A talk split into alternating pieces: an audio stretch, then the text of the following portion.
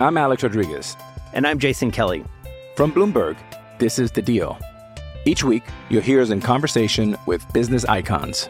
This show will explore deal-making across sports, media, and entertainment. That is a harsh lesson in business. Sports is and, not as uh, simple you know, I, as bringing a bunch of big names together. I didn't want to do another stomp you out speech. It opened so, up so many more doors. The show is called The, the Deal. Deal. Listen to The Deal. Listen to The Deal on Spotify. With threats to our nation waiting around every corner, adaptability is more important than ever. When conditions change without notice, quick strategic thinking is crucial. And with obstacles consistently impending, determination is essential in overcoming them. It's this willingness, decisiveness, and resilience that sets Marines apart. With our fighting spirit, we don't just fight battles, we win them. Marines are the constant our nation counts on to fight the unknown. And through adaptable problem solving, we do just that. Learn more at Marines dot com. Hello and welcome to another episode of Bring On the Podcast. As always, I'm your host, Luke Thompson. Ty Berger is here with us. Ty, how are you doing? Doing good tonight. Good to be back. Yeah, and we are less than a week now away from the season opener, so we're bringing on one of our favorite guests, former Kansas State center, and also now the co-host of the In the Trenches podcast for the Kansas City Chiefs, Nick Leckie. Nick, how you doing? I'm great, Luke. Thanks for having me on. Uh, I always love hanging out with you guys. Yeah, so, I mean, you've got your own podcast now. Did you did you take anything you learned from us, or just try to do the exact opposite of what we do? I asked B J. I'm like, B J, aren't we supposed to Skype? What's the deal here? Yeah, and I was like, I was like, you need to turn my, my, my levels up, and um, I, it's weird talking into a microphone and then listening to yourself. And I was like, crap, I need to speak directly into that thing and speak louder. Yeah, yeah, it's weird. I. Uh... It's a long story of why it happened, but I, I had a was part of a radio show for two weeks, and I, I had some issues with the microphones from the, at the start. You know, it took me a while to figure out what distance I should be from it. So. It's the little things that they, they don't teach you. You got to figure out on your own. Yeah, yeah, for sure, for sure. And so, speaking of adjustments, you know, Kansas State players obviously adjusting to a new coaching staff, so.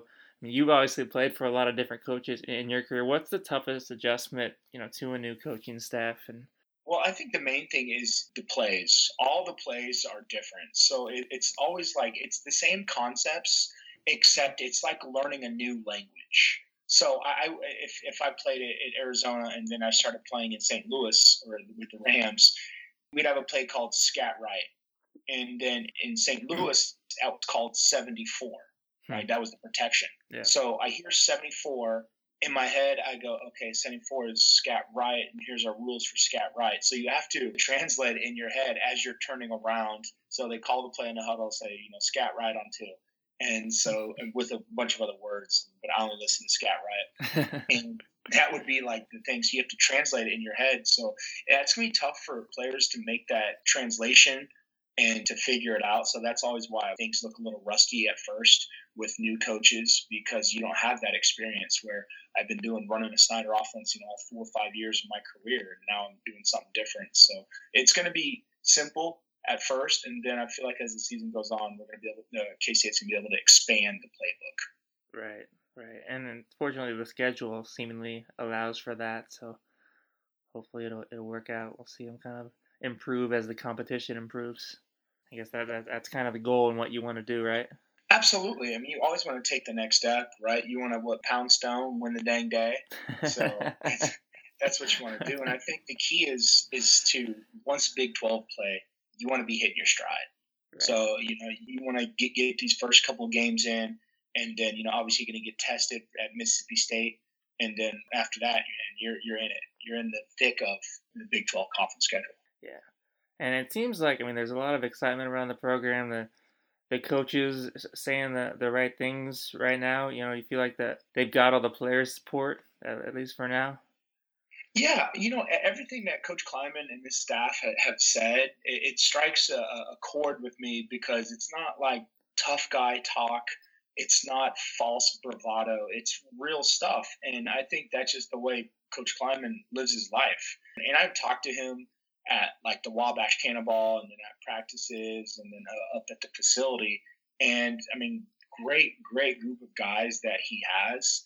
And it's really just, it's revolutionary to what we've all had with Snyder. I mean, just, it's different.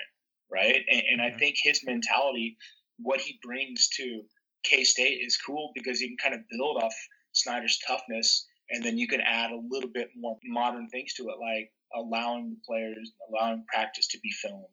Uh, you know, it's, I mean, I didn't know K-State football had an Instagram or Twitter account, so, you know, until Klieman got here. And, uh, I don't know that they did. I mean, yeah, I know. And they're showing practice videos, and I'm like, oh my God, this is unreal. Like, I've never, I mean, so all this content that we have as fans has just been great.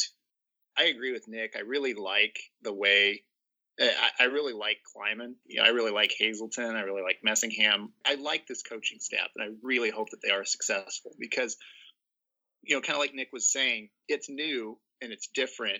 You know, this is a football culture that fits in this part of the country. You know, yeah. we're, you know, and I think that they can recruit to this, and I think that they can sell this, and I think that they can, you know, as a strategic deployment against, you know, what the Big twelve is right now, I think that it can work.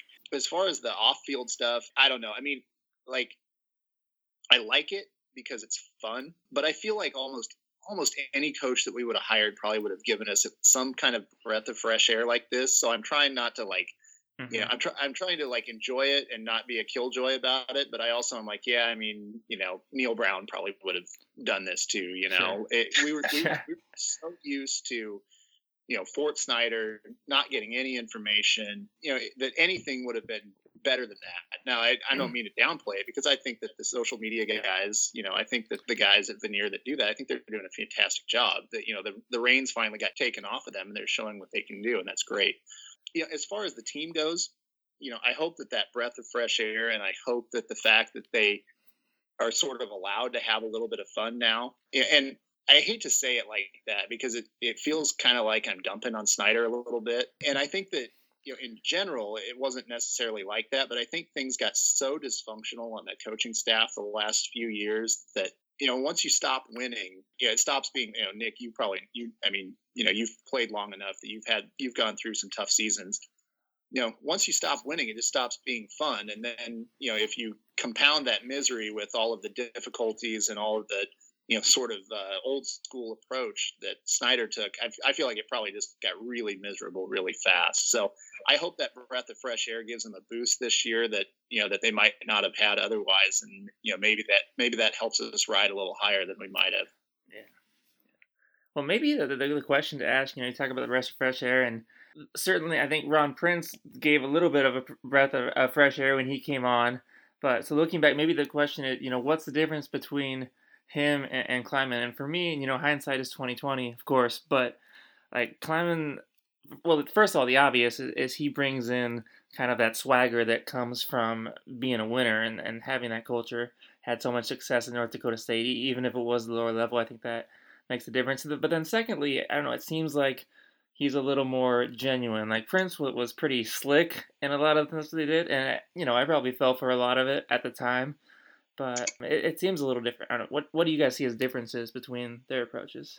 I mean, as far as I go, I mean, I, I just don't think there's any comparison between the offensive line coach at Virginia and yeah. a guy who won, I don't know, what, four four national titles at an F C, as the head coach of an F C S school. Right. Now, I, I mean, I get it. I get it. And the precedent for Power Five schools hiring F C S coaches is not great. You know, it, with the few data points that we have, it doesn't tend to work out all that well. Now, this might be an outlier because this is, you know, the head coach of a dynasty at that level. Right. And I, I truly think that, you know, that Chris Kleiman's football I Q is very high. I think he really knows football. I think he can really coach football. My general feeling is that the idea that you can have a C E O head coach at the college level is just not true. You need a guy who can be a quality control guy for one of your coordinators, whether it's, you know, whether you hire, hire a defensive guy like Klieman or whether you, you know, you have an offensive guy like, I keep going back to Neil Brown, you know, but Neil Brown is an offensive guy who's going to be a quality control guy for their offensive coordinator. And then beyond that, have the responsibility to marshal all of the resources and to see the big picture and to coordinate all of the things that they need to coordinate. You know, from that perspective, I don't think that there's any any real comparison between the two. Again, I don't want to look back at a, look back on it with hindsight, you know, that we have on, on Ron Prince now. But, you know, I, I feel like if things don't work out for Klieman here, it's going to be because the jump from the level that he was at to the Power Five level was just something that he he wasn't ready for and couldn't learn fast enough, you know, to win within the time frame that he's going to have to win. Yeah. You know, I, I think it's interesting, too, that Klieman, well, he was the D coordinator in twenty thirteen when they came to K-State and beat us, right? Right. So I think that experience was fantastic. And to me, the, the one thing I look at is how he was able to shift in from the D coordinator role to the head coach role at North Dakota State, and he was able to continue that tradition. And, and that's a tough thing to do. It's easy to get to the top of the mountain. It is so difficult to stay on top of that mountain. You know, it's like heavyweight boxers. It's easy to get the belt, but it's hard to maintain that belt. And he's maintained that belt for a while up there. And, and I think he's got that personality where I think with Prince, and the thing I've heard about Prince is that he just, he let his ego get in the way, and he had one way, and that was it. And I think with Coach Klieman is that he's got no ego. You know, what his ethos is, let's work every day. Let's come to work and let's do our thing. Let's have some fun. And I think what I see from those videos is I see smiles and laughter at practice, right? And, and I think if, if you can play the game with a smile, I think you're going to do a little bit better. I mean, you're going to work. You're going to work your butt off. But it's it's a little bit more modern where there's more more stuff, like less practice, fresher legs. And so I think that's going to help a lot, because I think you have to adapt as a coach. You have to adapt to the players. And, I mean, in, in high school, like the most we ever did was ice ice our, our legs or sit in ice tub. And now you have what, cryotherapy, you know, soft tissue massages. So it's different, man, because, you know, we have more education about our bodies. And, and I think that's cool that, that Klieman is, is adapting to that. Yeah. Yeah, and – Luke, I, w- I just want to pick up on a point there, because, Nick, that's something that I've thought about a lot. I feel like the old staff, and I mean, I, I even remember that article where Tyler Lockett talked about how in the N F L he was so much fresher for games just because he wasn't beaten down from practice and from the workout, uh, yeah. you know, program that he was on. And I feel like that's a that's a modern thing that kind of passed the old staff by. The idea that you, you know, you can still be in football shape, but you don't have to, quote unquote, work as hard as you as we used to think that you did, right? Right. Like, recovery is crucial to athletic performance, and recovery requires that you, you know, do nothing. You know, you let your muscles recover from what you were doing. So I, I'm I'm looking forward to that. And then, like you said, I, and I've talked about this with, you know, Luke, you know him, C T K-Stater yeah. from the website. So yeah. I've talked about this with him so much. We always look back on that Vandy game as the that was like the red flashing alarm that there was something wrong with this program. Like yeah. that we went in, we now granted it's Vandy. I'm not talking like we went into Georgia's stadium or something, but we went in into an S E C school stadium, and we were supposed to be playing this big game, and every player on the sideline looked like they were like standing along the road of a funeral procession. They were, they were just standing there. There was no expression on their faces. There was no excitement to be playing in that game. They're like, well, we're here. We're supposed to be playing a game. If coach tells me to go in the game, then I'll put my helmet on and run onto the field. But other than that, I'm just going to stand here and watch. Like, that was the point at which I was like, wow, this is this is a far, far cry from the team that I remember in two thousand three on the sideline at Arrowhead Stadium that was, you know, dancing around and jumping around and going crazy. And th- and that's even before, you know, we were kicking Oklahoma's ass. That was – You know, that was just because they were excited to play football. And yeah. now I see these practice videos where they're doing Oklahoma drills and they're doing fumble recovery drills and, you know, the onside kick, the hands team stuff.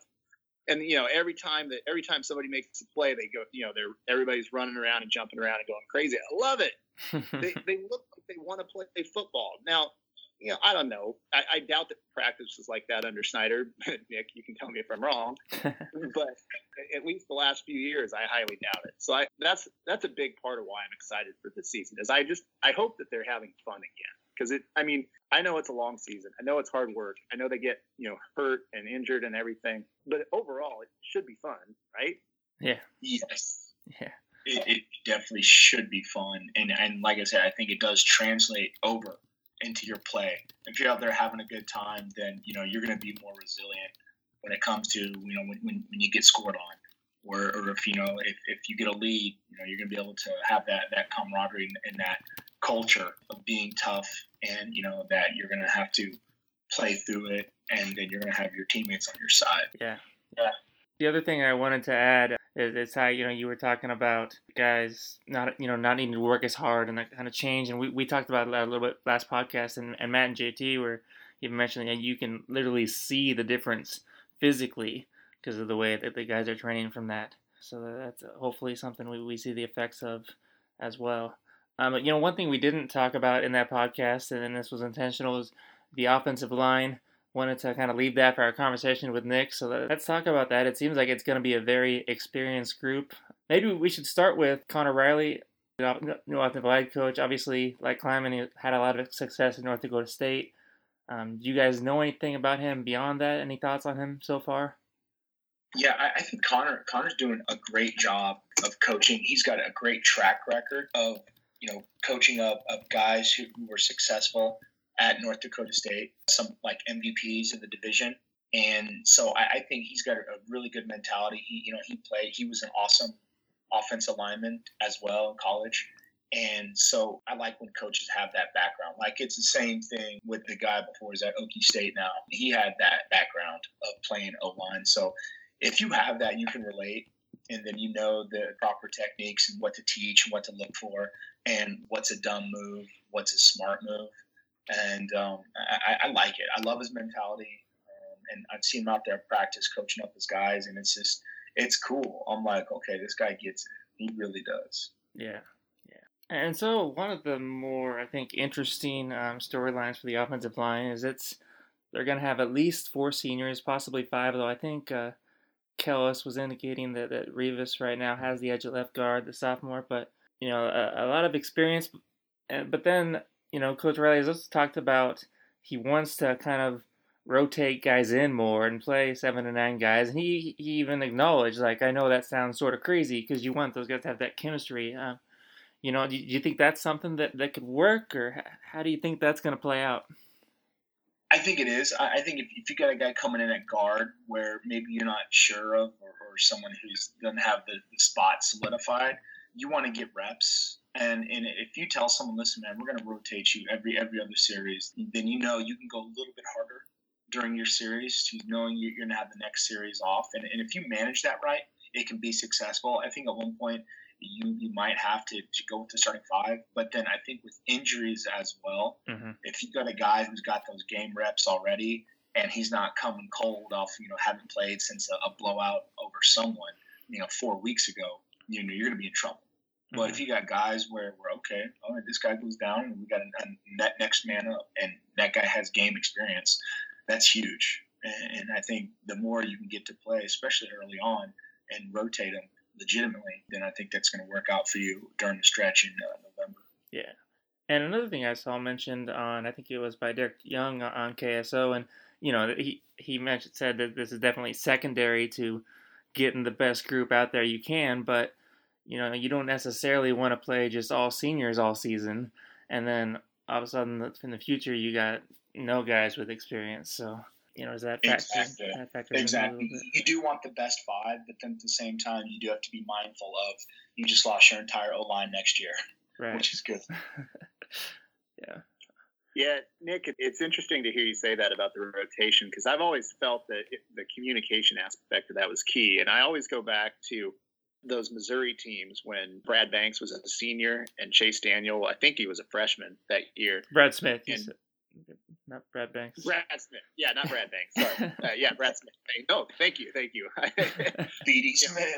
I, I, I'm thirty-six. My memory isn't what it used to be. um, but what I remember from that year was that, you know, Chase Daniel always played the, I think it was like the first drive of the second quarter. And, and that was the plan. They always yeah. stuck to it, no matter the situation. And I feel like that's the key. You know, if you have a plan and you show the players that you're sticking to it, so they're not always looking over their shoulder like, oh, did that little mistake that I made just cost me my playing time next series?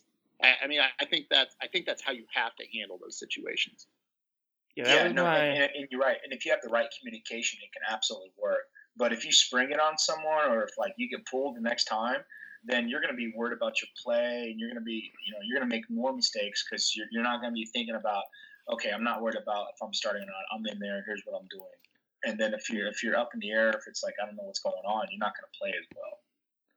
Yeah, that was my freshman year at Mizzou. I think by the end of that season, they let Chase start a game or two, but then they ended up putting Brad back in, and it was it just it kind of got to be a mess a, a little bit by the end of it. But yeah, I think you're right about how that started. Anyway, they were sticking with that plan. Oh, well, yeah. coaches will coaches will always get in their way at something. Yeah, that's so true. And so, you know, that experience, how much do you think that, that helps Skylar Thompson, knowing that he's got those guys on the offensive line that he's familiar with and that they know what they're doing? It's huge. I mean, it's huge. Like, if I was Skylar and I had a bunch of young, inexperienced O-linemen in front of me, I'd be concerned with that. And, you know, you, you can't see past that as, as a quarterback, and you're you're not worried about going through your progressions and your reads. You're worried about getting hit. And I think that to not have that, or to have one less worry for Skylar, knowing you got a guy you've been under center now for about a year or two with, with Holtorf, then I think that's going to be great. And then, you know, I love Scott France, man. He's he's been doing this thing for a minute. And so we saw what happens once in the Iowa State game. And once Scott went down at left tackle with that ankle or knee injury, they just blitzed right over it, right over his replacement. And his replacement look just did not look right. Like, just there was no plan in place. There was no chip help. And it's one of those things where I think that's what the coaches are doing right now, is they're getting those guys in so they don't come off, come up off the cold and just don't play well, because they haven't done it in weeks. And that was always one of my biggest complaints about the old coaching staff, was that they seemed, and maybe it was the offensive staff last year, it always seemed like everybody was just expected to do their job. And, you know, if you didn't, then it was your, you know, your fault because you made a mistake. But recognizing a situation like that and saying, oh, hey, maybe we should, you know, have the running back chip, or maybe we should put the tight end over there to, you know, to give him a little rub, you know, to help him out coming off the line. Like, hey, we've been really lucky. We've had all five guys play for like two years in a row now, but because we've been lucky like that, now when somebody goes down, we're bringing in somebody who just simply has not played at all for two years. Yeah, that's not good. Yeah. Yeah, especially against Iowa State's defense. Yeah. I mean, they, credit to them. They finally have a staff up there that knows what the hell they're doing. And, you know, it's it's kind of amazing to see, just because we haven't seen that at Iowa State. But that staff, that defense especially, is just really impressive. Yeah. Yeah, I know. They're scary. I mean, they've always been scary. Farmageddon always has just been, been crazy to me. But, yeah, I mean, what they have going up there, the mentality that they brought, and how people are buying into him, and it's it's pretty cool to see. Yeah. So, Nick, looking at the offensive line, you know, who who do you like there? Who do you see as, as maybe all Big twelve caliber or even N F L potential on that line? Well, it's tough to say uh, N F L, but I know mm-hmm. Scott France, I mean, he's battled through a bunch of injuries, and, mm-hmm. and I think he's done – like the, the, the cool thing about when you look at O-line play and, and you become a connoisseur such as myself, mm-hmm. is, is good O-line play is boring. Right? Like when you watched Dalton last year, I mean, he was right tackle. He'd, he'd kick set, block his guy, move on. Yeah. Right? And it's just like nothing happened on his side. And it was like, it's just boring. And that's the highest compliment, is to know you're just, you're working your guy over and he's not getting anywhere near the tackle, or he's not making a tackle and he's not making a sack. It's cool. And I think I think Scott has that that same potential to do that, to play well as a left tackle. And he's been holding down that spot for, what, the past four years now, three, four years. And and I think Adam Holtorf coming in second year, second full year starting. And, and I think that's going to be your nucleus of that offensive line. And to have the second year, like I remember, so I was left guard my first three years and I moved to center my senior year. And, you know, just getting in sync with a quarterback underneath you, you know, the cadence, you know, the, the pressure underneath and everything like that. It, it's cool. I mean, to have it for, for two years in a row for Skylar and for Adam, it's fantastic. So that's going to be awesome. And with that, with a, a senior center who's advanced and a, a senior left tackle, you can plug and play people, right? Because you can plug and play a left guard or a right guard once at a time, because they're not making calls. They're just listening to the calls. And so that's why I think it gives you that ability, is you have Adam's experience as, you know, as center, that you can bring in those guys and they they, they can follow him. Say, oh, where are we going to? Oh, four down in the wheel, wheel's over there. All right, cool. Let's go. Yeah. All right, now we're going to take a quick break to, to hear from our sponsors. I'm Alex Rodriguez. And I'm Jason Kelly. From Bloomberg, this is The Deal. Each week, you'll hear us in conversation with business icons. This show will explore deal-making across sports, media, and entertainment. That is a harsh lesson in business. Sports is and, not as uh, simple you know, I, as bringing a bunch of big names together. I didn't want to do another stomp you out speech. It opened so, up so many more doors. The show is called The, the deal. deal. Listen to The Deal. Listen to The Deal on Spotify. So we are back now, and I want to talk about a little bit about the new redshirt rule. I know, you know, we we talked about how Klieman wants to seemingly do more with that and then take advantage of, you know, letting players play for it. We always talk, you always hear about how that's good for the coaches. They they can give more guys a chance. You know, what do you think that does for freshmen, the freshman players, to know that, hey, you know, you get up to four games to prove you belong out here and in your spot, or or you could still redshirt after that? I mean, I, I don't know for sure, but I feel like you would be more engaged, you know, mm-hmm. knowing that there's a chance that you could play in up to four games in a year and that you actually are battling for playing time and that it won't cost you a year down the line just, you know, to get in for two plays or something like that. Mm-hmm. I mean, I, I would surely think that that helps your engagement. I love that the coaching staff is talking about using that because I think it's a huge weapon, especially for a first-year coaching staff, and especially with a roster where they come in and, you know, we haven't recruited super well for the last three years. There are some holes on the roster. You know, there are some places where we could, you know, take a chance and, on playing a young guy and see what he's got. And if he's not ready, he's not ready. Okay, what have you lost? You lost a series, or you lost, mm-hmm. you know, what, whatever. You know, you, you can say, okay, look, you know, we gave you a shot in this game to play a series. Uh, you know, next game we're probably going to give you another shot. You, you know, and you have, you know, basically, you know, cut the season into thirds. You know, you can say we're going to give somebody a shot here, and somebody a shot here, and somebody a shot there, and break it up that way. And you you keep everybody more engaged, and you give those young guys a chance to show what they can do. And you know what? Maybe you find somebody that you weren't expecting. Yeah. yeah. No, you're, you're right, Ty. And I think you, you hit the nail on the head too, where it changes the complexity. Like it's a strategy. And it's, I think it's a cool thing where you can say, all right, let's let him play, you know, let's let this guy play. And there's no harm to us if he gets those four games and, and say, okay, you know, we don't think he's ready, or maybe he's almost ready, but you know what? We want to we want to have him for four, four more years. So let's put the redshirt on him. And I think it's it's a cool feature to have too. And and if, and you can use it at your disposal, right? So you can play like the first two games and then not play until the last two games, right? Mm-hmm. So you could even use it as like an injury sub. Like if you know, like if a running back who's who's got an ankle or, or a hamstring, he seems to be out for two weeks, and you can put in this kid, this younger true freshman. And then once once your guy comes back, then you can, you know, put that red shirt back on. And that's a way to build that experience like we talked about with offensive line.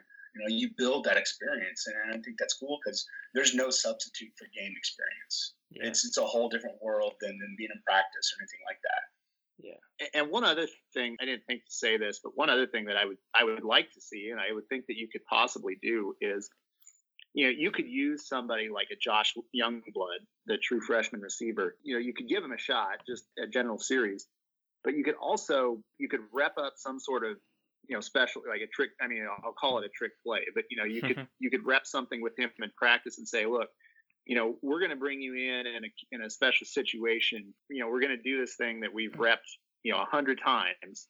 And, you know, you look, we don't think, you know, it, I mean, I'm not saying they would say this to him, but look, you may not be ready for the whole playbook yet as a true freshman. Don't worry about that. Get this down. You know, you're you're a great athlete. We're going to spring it on somebody who's not suspecting it, because I feel like, you know, the way that things are scouted these days, you know, they, they know about everything that you do. Yeah. But if you have a true freshman like that, that's just a completely unknown quantity and hasn't seen the field, they're not going to spend their precious practice time worrying about the one play that that guy, you know, might be able to pull off. So if you, you know, if you have a couple of guys like that, you might be able to spring that in a particular situation where you really need it. Yeah, I could definitely see that happening. And so one thing, I guess, you know, as far as playing true freshman goes, I, I think we would all agree if a true freshman, you know, proves that he deserves to have a starting spot, then, then certainly he should get that chance.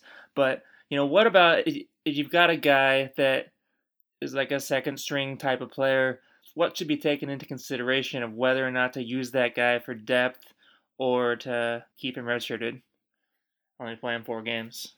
Well, and then I think that that's the beauty of it too, is that you have that you that evaluation on, on film. Like right now, like I'm watching a lot of the preseason stuff for the Chiefs, and mm-hmm. it's tough to do scouting evaluations because there's no schemes behind it. So technically, you know, you're supposed to be shining. You're supposed to be, you know, you're supposed to have, you know, just mano a mano, and you know, no schemes behind you, and see see how you do without all the help. And it's just tough because you can't get into a rhythm when, when you're watching these games because they're they're so sporadic, and you know they're not doing anything else, and, and it's like a short story. And, and I love I love the actual games, where, where actual games in college, actual games in the N F L, because each game is a, an intricate story with multiple plot twists, and just you see flow. Like, you know, when you're calling a play in the first quarter, that's going to set up a play in the third quarter. And, you know, I think it's cool stuff like that where you get these eight, nine play drives where you got your offensive playbook wide open. It's so cool. It's so cool to see. Yeah. Yeah, I feel like, I mean, I'm not a coach, and nobody is going to ask me to even try anything beyond my son's first grade basketball team. But I feel like my philosophy would be if you're a, if you're a second string type of player, then the question is, you know, what's the replacement value over the guy that you're competing with for second string? Sure. If it's neck and you know, if it's neck and neck and it's not really a big difference, then I would play the other guy who's older and redshirt you to save you for later. But if you're just if you're clearly better, you know, at second string, like if there's a huge drop off from second to whatever the other guy at third string would be. I mean, I don't know. It's tough to say that. I mean, it's tough to. It would be tough to burn a red shirt like that. I'd be judicious about it, but I, I would be more inclined to play if it was, you know, if the guy was clearly better. Yeah, and you think there are some situations where maybe, like, a coach goes to a player and explains, like, "Hey, we could use you here. We'd like to have you as a second string guy, but if you want a red shirt and save yourself for maybe four years, we'd understand that too." Do you think that ever happens? Yeah, well, I mean, I, I, I, I mean, I started my, my true freshman year. My first start was versus Oklahoma in two thousand, left guard, and they had a conversation with me. It was about week two or week three, and they were like, "Listen, you know, you you, you showed your skill in practice, and we want to take the red shirt off you." And I was like, "All right, cool, let's do it." Yeah, because you know, I, I didn't I didn't think any long term stuff. I didn't think, okay, am, am I ready for this? Yes, I am. How's this going to affect me? But I think if you truly sat down and had a good five, ten minute conversation and say, we want you to be the guy, you know, once you're the starter, let's do this. Or it could be like, you know, hey, we need you in for injury for a couple of weeks and then we're going to put you back. Um, but I, I always say, I'm with you, Luke, where you want to save somebody for later if it's a tie.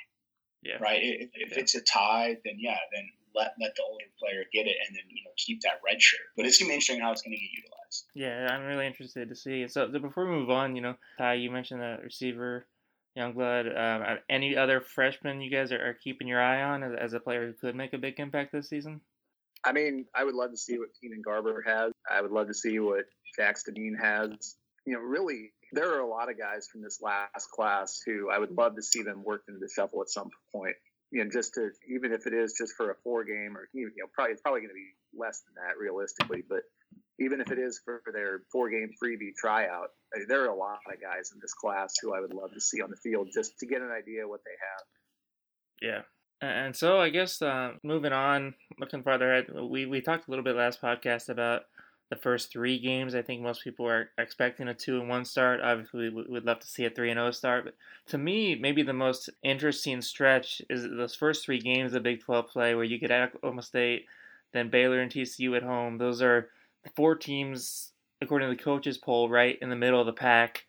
It seems like, you know, winning at least two of those three is going to be pretty essential for getting to the top half of the conference and maybe even getting to a bowl game. You know, you think that that's fair to say at this point? I'm honestly, I mean, I'm expecting eight to ten wins this year. I, I really am. I think I think Klieman's mentality plays well off Snyder's mentality, so it'll help cover that transition year. And then I think players are bought in. Uh, I think that what's going to happen is that they have teams are no longer facing Snyder teams, so they don't have the playbook on them, right? Sure. So there might be some early success, and then teams might figure it out, or teams might not figure it out. Whereas it's this cool, nuanced, nuanced offense and defense is, you know, coming back to the lynch mob mentality. and it's going to be interesting to see. It really is. And I'm expecting to go three and oh, by the way. Yeah, okay. I love it. That would be nice. You know, maybe um, maybe Mississippi State will be rattled by the the whole scandal where they somehow did the same thing as Mizzou but got a lighter punishment. I don't know. I'm still bitter about that. But you know, I mean, the thing about that Mississippi State game is that's going to be, in a way, kind of a barometer for the upper limit of this season, you know, like what the ceiling for this team is. Sure. You know, if we go down there and we just get our ass handed to us, then we're like, well, you know, if, if we get to six wins this year, that's we'll call that a win and get the extra practice for the bowl game. But Mississippi State lost their, some of their studs on defense last year, and they lost their starting quarterback. So that's one of those games that I look at and I'm like, you know what? If we're ready to go, if the breath of fresh air and the new schemes and some of those intangible things work out, and Mississippi State maybe isn't quite as good as most people expect them to be, it might be one of those games where we find out the ceiling on the season's a little bit higher than we think. So I, I look at the season and I'm like, you know, it would be really nice if we had a third home non-conference game against a pushover, because I would love to get that easy three and oh. And we really have a fairly favorable conference schedule from a road home perspective. You know, we get Baylor at home, we get T C U at home, we get Iowa State at home. Mm-hmm. So, I mean, it doesn't matter where we play. But, you know, well, well, but playing at Kansas means you get an extra home game somewhere else. So. Uh, yeah, I mean, yeah, yeah, I mean, basically we've got, you know, we, you know, we get an extra home game. But, yeah, yeah I mean, you know, you look at that and you're like, the middle class of the Big twelve this year is massive. I mean, it's it's basically everybody outside of the top three, because I'll include Iowa State in the top three. They're just yeah. third behind Oklahoma and Texas right now, but they're to me, they're clearly a step above the rest of the teams in the middle class. But you look at sure. Oklahoma State and Baylor and T C U, and Texas Tech has a new coach, and West Virginia lost everybody and has a new coach, you know, and we get West Virginia at home. Like, you know, I look at that, I'm like, man, we have the type of schedule where if this coaching staff can come in and get everybody bought in and can install their, their schemes and their techniques and everything, and everybody's ready to hit the ground running, you have the schedule that's conducive to a surprisingly good season. And I mean, surprisingly, given the national perception right now, would be six wins, but surprising even beyond that.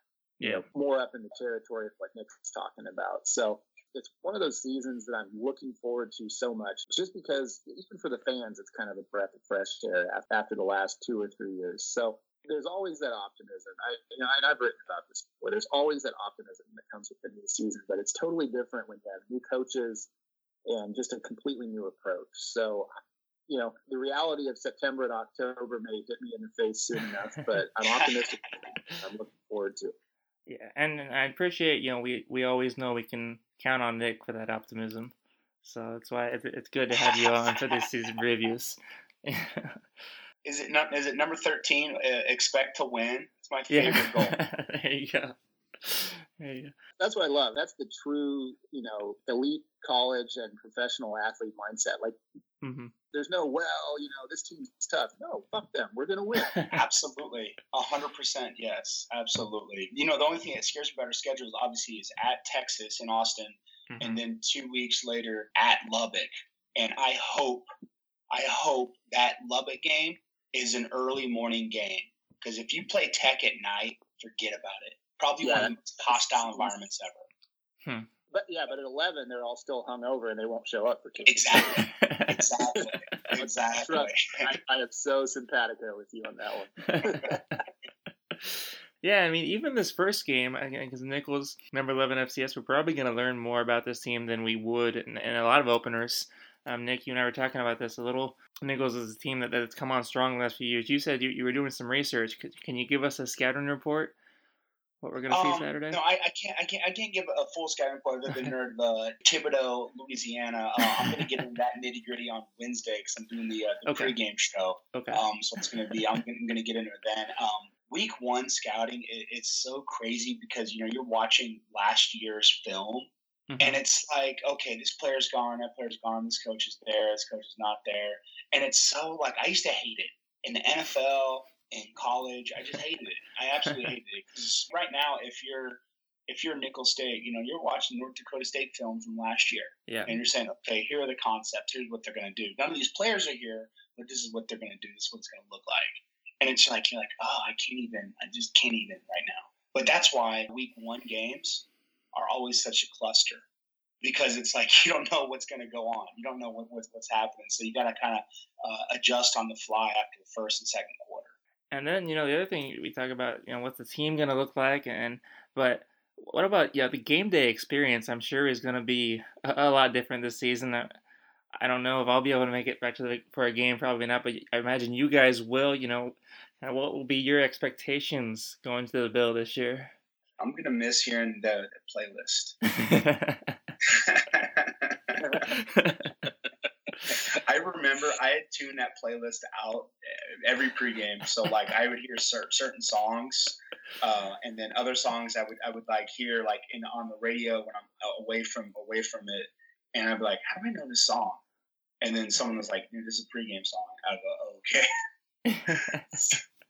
So yeah, it, it's going to be different, man. And and I think, you know, as as players, you know, you adapt to your head coach's mentality. And I've stressed this a lot, but man, that culture down there right now in Manhattan is awesome. It's a winning attitude. It's a tough mindset, and it's it's a old school. You know, grab your lunch pail, get your hard hat, you know, clock in a shift at the coal mine, and let's get after it and let's work until our fingers bleed. Yeah. And what do you think, Ty? Is your your young son's gonna enjoy the game day experience more now? You know, I well, the only one who's even been to a game is Zane. Uh, okay. So, uh, you know, and, and Chase is still only two, so he's yeah, a, yeah. he's a ways off from okay. going to games yet. But I hope I can get Zane out there for a game this year. I'm not sure it's going to work out just with the way his soccer schedule and everything is, but. Uh-huh. Um, Yeah, I, I mean, yeah, there are going to be some definitely different things around the stadium, but you know, I I assume that they're still going to allow you to drink beer in the parking lot, and that's really the main thing for me. Well, you know what, Ty? I'm glad to hear you got your priorities right as a parent. Soccer comes I'm first. Such, I'm such a I'm such a simple man, Luke. Man, I tell you what, uh, I got issues because my eight-year-old son is the biggest Longhorn fan ever. Like, oh, man. We're going down to Austin. We're going to Austin this year, yeah, to watch K-State play. All right. Oh, man. And I honestly I honestly hope he's crying at the end of the game because K-State won. uh, you got a barbecue spot picked out when you go down there? No, no, man. Um, I, I like I'm a, a brisket man. Obviously, okay. Growing up in Dallas, you know, brisket was, was everything in Texas. Yeah. And uh, after having Pecan Lodge brisket, I, oh, I'm, yeah. I'm not going to wait fifty right. hours in line at Franklin's. Yeah. uh, so I'm I'm more excited to go to Austin and get some, some Mexican food and, and get yeah. some Texas tacos. That's what I like in Austin. That, that's yeah. me. Tex, Tex-Mex in Austin. Yeah, exactly. So I know if, if it's still open, I know we're, um, we're going to try and go to Polville's for breakfast. It's one of my favorite breakfast spots, and it's kind of south of uh, south of Lady Bird Lake, and yeah, and I love Austin. Okay, oh, Austin's great. Cool. Yeah, now I'm thinking about stuffed avocado at Trudy's with Mexican martinis, and I'm just yeah, that'd be so good. That'd be so good. Yeah. Speaking of road trip, I was talking to, with with C T K Stater actually. Ty, you, you mentioned him earlier. He told me, I don't know, told you, he's going to Starkville for that game. I don't know. It's, it's a that's a brave, brave man to go to Starkville because I feel like you're going for the football, but not much else there. Well, you know, he is going, and, and I've been yeah. trying to go. I have a buddy from law school who is a Mississippi State alum and lives in Jackson now. Yeah. And I would really, I would, I would like to go just because I, I like college football road trips. Yeah. I don't think it's going to happen this year. Well, I mean, obviously, you know, it's it's either now or never, right? Because we right. don't play Mississippi State. But yeah, but I, I would like to go. I'd say it's about twenty-five seventy-five at this point. Yeah. Okay. Well, we'll see. Nick, I guess before we let you go, you know, we were talking about it a little before the podcast, and I thought you had an interesting take on the Andrew Luck situation that everybody's talking about. Of course, he surprised everybody by retiring over the weekend. You know, just share your thoughts on that. Yeah, uh, just to me, you know, he just from listening to his interviews and just hearing hearing the, the pain and the anguish in his voice. I mean, you could tell he's beat down. a lot of people don't realize that once you're in the N F L, you live in these one week increments where you're you're trying to get your body back to eighty percent, right? Nobody's one hundred percent. Nobody's one hundred percent. And so you're trying to get your body back to eighty percent, and you have this this build and tear down cycle that just goes on and on, and it just it wears on you. And as an athlete, you have great great command over your body, like almost like uh, mental mental ninjutsu, right? Where you can just be like, all right, um, I'm gonna get ready for this game. I'm gonna I'm gonna rest it, ice it, do whatever it takes uh, mm-hmm. to to get ready. And once you injure yourself, you have a long term injury, you sit out for a year. And then you come back and play, and then you get injured again, and you can't figure out what's wrong with your body, and, and you're hurting, and it, the pain is so much that some guys are, are like, you know, I'm going to do it till they kick me out. Like, that was my mentality. Like, I'm playing this until, like, and because I didn't love it. I mean, I did it because it was my job, and you got paid well, mm-hmm. right? And and it was a, a fun way to, to earn a great living. And so it, it just I, I respect him for, for being – you know, bold enough to walk away from fifty-eight million. I mean, that's yeah. crazy. Yeah. But I think you get to a point where it's like, okay, so I have, you know, all this money, and I'm ten years down the road, and my body is, is complete shit because I've, I've sacrificed and I've gave it all to, to the Colts. And it's like, you know, at one point you have to make a decision where, you know, like, okay, I'm gonna stop shaving back in years off my life for this game. And I'm going to, I'm going to be young, twenty-nine years old, and I'm going to do my thing. Right, and I'm, I'm gonna I'm gonna have life outside of football, and I think that's the trap: is that the more money you make, it's never enough. It's like that scene in um, Wall Street two, Money Never Sleeps, right, where Shia LaBeouf's character asks Josh Brolin's character, you know, what's your number? And he's like, what? He's like, what's your number to get out? And he's like, more. And it's like one of those things where I people get in that trap. You're like, okay, I've made X amount. Okay, well now I need to make ten more million to set up everything. And it's just, yeah, at some point, you just got to make a, a gut check and be like, I don't love this. I want out. My body hurts, and I'm just not willing to do it anymore. Yeah. I mean, it seems like in a lot of ways, like it, it's a lot braver to make the decision that Andrew Luck did than yeah. to, to just stick with it. And, and be miserable. Yeah. And be absolutely miserable. And it's like, yeah, it's, I mean, it, it's funny. I mean, it, until you actually experience it. And I mean, sure, the money's great, but it's, it's a blood money. Right, because you know that money equals, you know, you're beating your body up and you're sacrificing, and and ninety-nine point nine percent of human beings on this planet would, will do it. Mm-hmm. And for those zero point one percenters, man, my hat's off to you. You know, that's big time. I mean, that's that's a it's an adult decision. It, it really is, because you know he loves playing. You know he loves playing the game, and it's just, you know, if you don't have that love anymore, man, it's time to go. Yeah.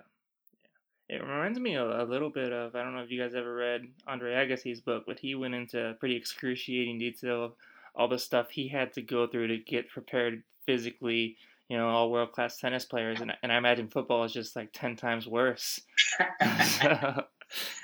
How dare you, how dare you compare tennis here? Well, it's, the same, it's the same thing, though, because it's a lot of stress on your, your yeah. knees and shoulder and yeah. elbows. And, yeah. Yeah. Um, I remember, I mean, just year six for me, before every practice, Wednesday, Thursday, Friday, I, I was I was in the training room, and I was putting on the gloves, like those, you know, the, the nitrile gloves or whatever they are, and I would I would put the atomic balm, and I would get it. I put it on my knees, shoulders, ankles. I mean, I would pretty much put atomic balm over my body just to practice, because you know your body's so beat down, and it's just yeah, it's just it's nuts, man. Yeah.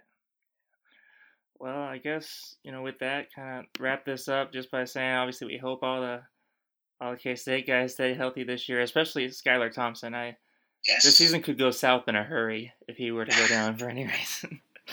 Uh, uh, you know, I, I think with, with his experience, yeah, I mean, he's going to lead this team very well. Um, I, I love the, uh, the video of Holcomb just murdering somebody on the basketball yeah. court. It's fantastic. It's awesome. Uh, yeah, that guy, that he was definitely an athlete for sure. So. Yeah, maybe hopefully that's, that's something I'll never have the pleasure of doing is dunking. Hey, I, I do want to put in a word here real quick. Uh, I heard this through through the coaching grapevine. There's a coach down in Texas, high school coach, who said that uh, the only players that he never had an answer for on defense were Kyler Murray, Baker Mayfield, and Chris Herron. So I'm excited to see what Chris Herring can do on the field when he gets his chance. Hmm. Really? Yeah. Interesting. Well, yeah, yeah. hopefully we'll uh, things will go well enough on Saturday that, that we'll get to see everybody. Uh, yeah. Yes. Yeah. Yes. I don't want a nail biter. Yeah. Yeah. That'd be nice. All right. Well, Nick, always appreciate you coming on. Yeah, as always, people can follow you, Mister Nick Leckie, on Twitter. You got your In the Trenches podcast. What what else are you going to be putting out there this football season? Um, I think that's it. I, I was thinking about getting on a, a Chelsea podcast because, you know, I, okay. love, I love football. Yeah. yeah. I love the uh, the beautiful game. Yeah, what do you um, think of Mason I, Mount so far? Oh man, he's like he's like Christian who? Yeah, so he's exactly. He's doing his thing, man. He's trying he's trying to shine in that spotlight. Yeah. Uh, but I think he, he's an awesome addition. I, I'm an old school. Like, I, I love Pedro. I love Conte mm-hmm. because those guys are workhorses, man. Those guys are like ninetieth minute and they're still sprinting for balls and they're still hustling and still scrapping. And, and that to me is, is what I love about Chelsea. And yeah. I think if, if Frank can impart anything on his team, I think it's in part his passing ability. Because mm-hmm. Lamps was one of the best passers ever. Yeah. And so that that would be cool. For sure. I'm I'm holding off right now, but uh, I think a Christian Pulisic jersey is in my future. We'll see. Uh, expecting big things from him. I'll stick with my Michael Ballack jersey from oh six. Yeah, okay, okay. That's fair. All right, sounds good. Well, thanks a lot, Nick. Thanks, Ty. Yeah, thank you. Yeah, Luke Thompson. Signing out. Yeah, thanks, y'all. Oh, yeah.